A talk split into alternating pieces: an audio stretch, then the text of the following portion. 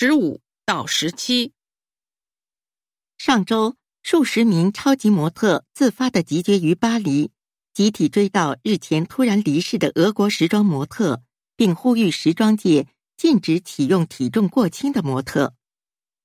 此前，一名俄国模特在走秀时突然摔倒，送医不治。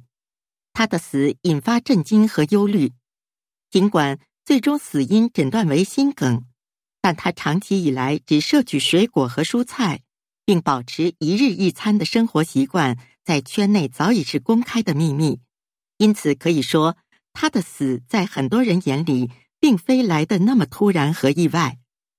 模特们在追悼仪式结束后发表联合声明称，死去的俄国模特是人类被误导的畸形审美的牺牲品，同时也是提醒人类是时候醒悟的使者。他用生命向我们传达了什么才是真正的美，告诉我们脱离自然规律的人体是反科学的，无法持久的。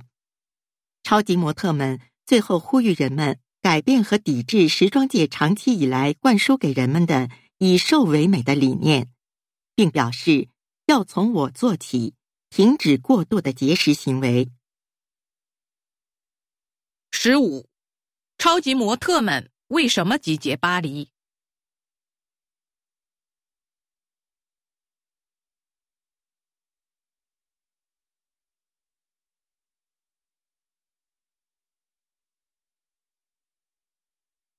？16.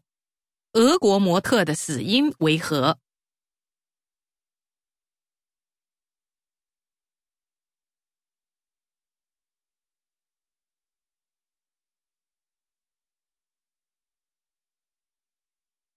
？17.